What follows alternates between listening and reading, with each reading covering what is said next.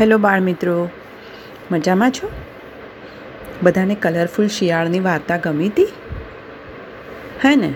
તો હું તમને રોજ આવી સરસ સરસ વાર્તાઓ કહીશ ને તમે રોજ આવી સરસ સરસ વાર્તાઓ સાંભળજો. બરાબર ને? તો ચાલો, આજે આપણે સાંભળીએ નવી વાર્તા અભિમાની બોતડું. બોતડું એટલે શું ખબર છે? ઊંટનું બચ્ચું. આપણને ઘણીવાર કોઈ કહે છે ને, સાવ બોતડા જેવું છે. બોતડું એટલે કે ઊંટનું બચ્ચું. તો ચલો આપણે એની એક વાર્તા કરીએ. એક ગામમાં એક ભરવાડ હતો. ભરવાડ એટલે કે જે પેલું ગાયો, ભેંસો, બીજા અન્ય પશુઓ પાલન કરે એને ભરવાડ કહેવાય. તો એ ગામમાં એક ભરવાડ હતો. એની પાસે ઘણા બધા ઊંટ હતા. થોડા બચ્ચાઓ બી હતા. તો રોજ એક ગામથી બીજે ગામ ફરી અને ઊંટનો વેપાર કરતો. સવાર થતાં ઊંટ અને એના બોથડાઓને લઈ વનમાં જતો અને લીલો ચારો ચરવતો હતો. સાંજ પડે એટલે બધા ઊંટને પાછો લઈને આવે અને પોતાના ઘરના વાડામાં એને રાખતો. પણ એક બોતડું હતું, એટલે કે ઊંટનું બચ્ચું, જે હંમેશા છેલ્લે છેલ્લે ચાલતું ચાલતું, આવતું હોય.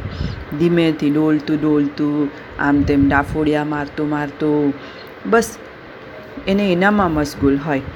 ભરવાડ ઘણીવાર એને ખીજાય, ઘણીવાર પેલી લાકડીથી હાકે ખરો. પણ એ હંમેશા પાછળ રહીને જ ચાલે.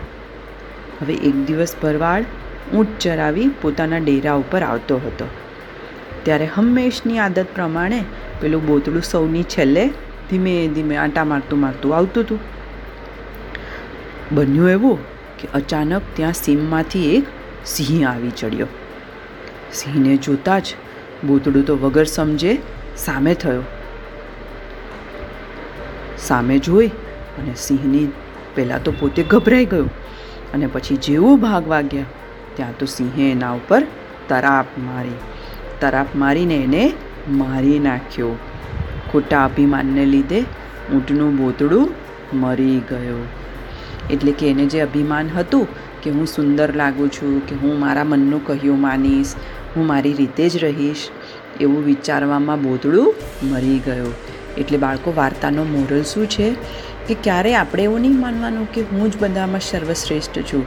આપણને કોઈ કહેતું હોય, સમજાવતું હોય, તો આપણે એ વાતને એકવાર માનવાની, એની ઉપર વિચાર કરવાની કોશિશ કરવી જોઈએ. જો આપણે કોઈનું માનીએ નહીં, તો અંતે પણ આપણી બોતડાની જેવી જ દશા થાય. ઠીક છે ને બાળ મિત્રો okay? Good bye good night to take care of your self